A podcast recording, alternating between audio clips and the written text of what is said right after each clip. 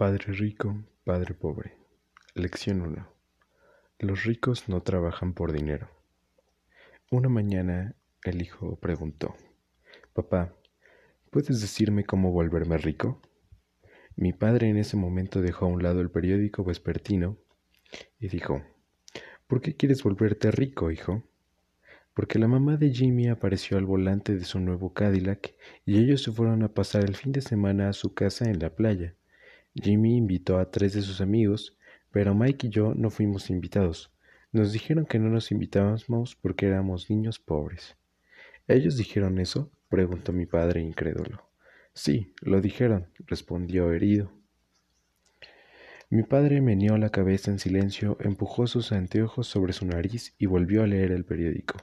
Yo me quedé en la espera de una respuesta. Corría el año 1956, yo tenía nueve años de edad. Por un capricho del destino, yo asistía a la misma escuela pública a la que los niños ricos enviaban a sus hijos. El nuestro era un pueblo en una planta, plantación de azúcar. Los gerentes de la plantación y otras personas pudientes del pueblo, como los doctores, los dueños de negocios y los banqueros, enviaban a sus hijos a esa escuela. Del primer sexto grado, luego de pasar el sexto grado, sus hijos generalmente eran enviados a escuelas particulares. Dado que mi familia vivía en un lado de la calle de esa escuela, yo asistía a ella. Si hubiera vivido en la acera de enfrente, hubiera tenido que ir a una escuela diferente con los niños de familias como la mía. Luego del sexto grado, esos niños y yo asistiríamos a la secundaria pública y a la preparatoria pública. No había escuela particular para ellos o para mí. Mi padre finalmente dejó el periódico. Me di cuenta de que estaba pensando. Bien, hijo, comenzó lentamente. Si quieres ser rico, tienes que aprender a hacer dinero. ¿Cómo puedo hacer dinero? pregunté. Bien, utiliza tu cabeza, me dijo sonriente. Lo que quería decir era, eso es todo lo que voy a decirte o no sé la respuesta, no me avergüences. Se forma una sociedad. A la mañana siguiente le dije a Mike, mi mejor amigo, lo que mi padre me había dicho. Hasta donde sé, Mike y yo éramos los únicos niños pobres en esa escuela. De la misma forma que yo, Mike estaba en la escuela por un capricho del destino. Alguien había dibujado una línea para definir el distrito escolar y nosotros terminábamos en la escuela de los niños ricos. Nosotros no éramos realmente pobres, pero sentíamos como si lo fuéramos porque los demás niños tenían guantes de béisbol nuevos, bicicletas nuevas, todo nuevo. Mi madre y mi padre nos proporcionaban las cosas básicas como la comida, la vivienda y la ropa, pero eso era todo. Mi padre solía decir, si quieres algo, trabaja para obtenerlo. Nosotros queríamos cosas, pero no había mucho trabajo disponible para niños de nueve años. ¿Qué hacemos para ganar dinero? preguntó Mike. No sé, le dije. ¿Pero quieres ser mi socio? Aceptó y de esa manera ese sábado por la mañana Mike se convirtió en mi primer socio de negocios. Pasamos toda la mañana pensando en ideas sobre cómo ganar dinero. Ocasionalmente hablábamos acerca de los niños ricos que estaban en la casa de la playa de Jimmy, divirtiéndose en la playa. No dolía un poco, pero ese dolor era bueno, porque nos inspiró a seguir pensando en la manera de ganar dinero. Finalmente, esa tarde, con una iluminación nos vino a la mente. Se trataba de una idea que Mike había tomado de un libro de ciencia que había leído. Muy emocionados nos dimos un apretón de manos y la sociedad tenía ahora un negocio. Durante las siguientes semanas, Mike y yo recorrimos el vecindario tocando puertas y preguntando a los vecinos si nos guardarían los tubos de dentífrico usados. Con miradas curiosas, la mayoría asintió con la cabeza. Algunos nos preguntaron qué estábamos haciendo, a lo que nosotros respondimos No podemos decirle, se trata de un negocio secreto. Mi madre estaba cada vez más molesta. Conforme pasaron las semanas, habíamos seleccionado un sitio cerca de su lavadora como el lugar donde almacenaríamos nuestras primeras eh, tapas de dentífrico. En una caja de cartón que alguna vez contuvo botellas de salsa de tomate, comenzó a crecer nuestra pila de tubos vacíos de, dentífrico. Finalmente intervino mi mamá. Le había afectado el espectáculo de tubos apretados y vacíos. ¿Qué están haciendo, niños? preguntó. Y no quiero escuchar nuevamente que se trata de un negocio secreto. Hagan algo con ese desorden o lo voy a arrojar a la basura. Mike y yo rogamos y suplicamos explicándole que pronto tendría suficiente material para comenzar la producción. Le informamos que estábamos esperando a que un par de vecinos terminaran de utilizar su pasta de dientes para que nos dieran sus tubos. Mamá nos dio un plazo de una semana. La fecha para comenzar la producción fue adelantada. La presión estaba sobre nosotros. Mi primera sociedad de negocios estaba siendo ya amenazada con una notificación del lanzamiento de nuestro primer espacio de almacén. Por mi propia madre.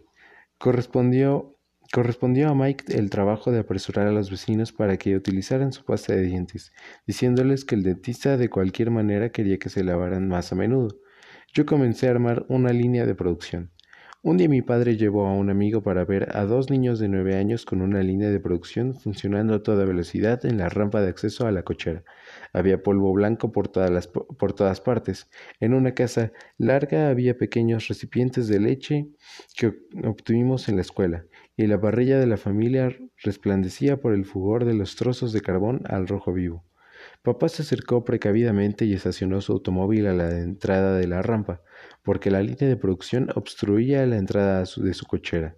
Conforme él y su amigo se acercaban, pudieron ver una olla de acero colocada sobre el carbón con los tubos de dentrífico derritiéndose. Los tubos estaban hechos de plomo, de manera que una vez removida la pintura, colocamos los tubos de olla de acero.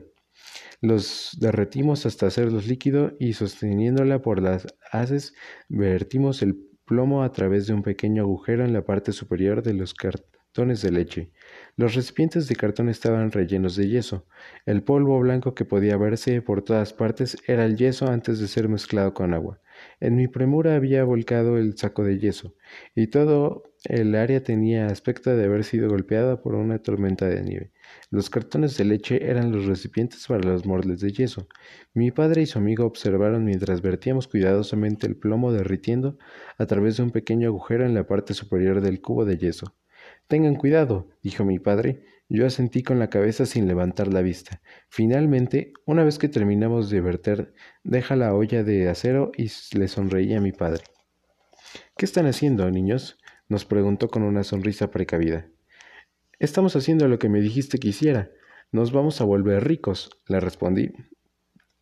Sí, dijo Mike, sonriente y asintiendo con la cabeza, somos ricos. Y somos socios. ¿Y qué hay en los moldes de yeso? preguntó mi padre. Mira, le dije, esta debe estar lista con un pequeño martillo. Golpeé ligeramente el sello que dividía el cubo en dos, levanté la mitad superior del molde de yeso y apareció una moneda de plomo. Oh, Dios mío, dijo mi padre, están acuñando centavos de plomo. Así es, dijo Mike. Estamos haciendo lo que usted nos dijo, estamos haciendo dinero. El amigo de mi padre se dio la vuelta y soltó una carcajada. Mi padre sonrió y sacudió la cabeza. Junto al fuego y una caja de tubos de dentrífico usados había dos niños pequeños cubiertos de plomo que sonreían de oreja a oreja. Nos pidió que dejáramos lo que estábamos haciendo y que nos sentáramos en los peldaños frente a la casa. Sonriente, mi padre nos explicó el significado de la palabra falsificación. Nuestros sueños se habían desvanecido. ¿Quieres decir que esto es ilegal? preguntó Mike con voz encortada. Déjalos, dijo el amigo de mi padre, es posible que estén desarrollando un talento natural. Mi padre se clavó la mirada. Sí, es ilegal, dijo amablemente mi padre, pero ustedes han mostrado una gran creatividad y originalidad de pensamiento. Sigan trabajando, realmente estoy orgulloso de ustedes. Desilusionados, Mike y yo nos sentamos en silencio cerca de veinte minutos antes de comenzar a limpiar nuestro desorden. El negocio había fracasado el mismo día que inició. Mientras barría el polvo, miré a Mike y le dije, creo que Jimmy y sus amigos están en lo cierto. Somos pobres. Mi madre estaba marchándose cuando dije eso. Niños, dije, ustedes solo son pobres si se riten. Lo más importante es que hicieran algo. La mayoría de la gente solo habla y sueña con volverse rica. Ustedes han hecho algo. Estoy muy orgulloso de ustedes. Lo diré nuevamente, si sigan trabajando, no se rindan. Mike y yo nos quedamos allí parados en silencio. Esas eran palabras muy lindas, pero nosotros todavía no sabíamos qué hacer. ¿Y por qué tú no eres rico, papá? pregunté. Porque escogí ser maestro de escuela. Los maestros de escuela no piensan realmente en volverse ricos, solamente nos gusta enseñar. Me gustaría ayudarles, pero yo no sé realmente cómo hacer dinero. Mike y yo nos dimos la vuelta y continuamos limpiando. Ya sé, dijo mi padre, si ustedes desean aprender cómo volverse ricos, no me pregunten, habla, hablen con tu padre. Mike, mi papá, preguntó Mike con un gesto de sorpresa en el rostro. Sí, tu padre, repitió mi papá con una sonrisa. Tu papá y yo tenemos el mismo banquero, y el que se la pasa elogiando a tu padre. Me ha dicho muchas veces que tu padre es muy brillante en lo que se refiere a ganar dinero. ¿Mi papá? preguntó Mike nuevamente incrédulo. Entonces, ¿por qué no tenemos un automóvil bonito y una linda casa como esos niños ricos en la escuela? Un carro y una casa bonitos no significan necesariamente que tú eres rico o que conoces la manera de hacer dinero, respondió mi padre. El papá de Jimmy trabaja para la plantación de azúcar. Él no es diferente de mí. Él trabaja para una compañía y yo trabajo para el gobierno. La compañía le compra el automóvil, la compañía azucarera está en problemas financieros y es posible que el papá de Jimmy no tenga nada pronto. Tu papá es diferente, Mike. Él parece estar construyendo un imperio y yo sospecho que en unos cuantos años será un hombre muy rico. Al escuchar lo anterior, Mike y yo volvimos a emocionarnos. Con una nueva energía comenzamos a limpiar el desorden causado por nuestro primer negocio fracasado. Conforme limpiamos, hacíamos planes sobre cómo y cuándo hablaríamos con el padre de Mike. El problema es que el papá de Mike trabaja mucho y a menudo no regresa a casa sino hasta muy tarde.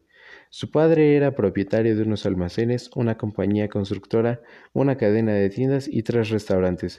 Los restaurantes los mantenían fuera hasta tarde. Mike tomó el autobús a su casa después de que termináramos de limpiar. Iba a hablar con su padre cuando llegara a casa esa noche y le preguntaría si le enseñaría la manera de volverlos ricos. Mike prometía llamarme tan pronto como hablara con su padre, incluso si era tarde. El teléfono sonó a las 8.30 pm.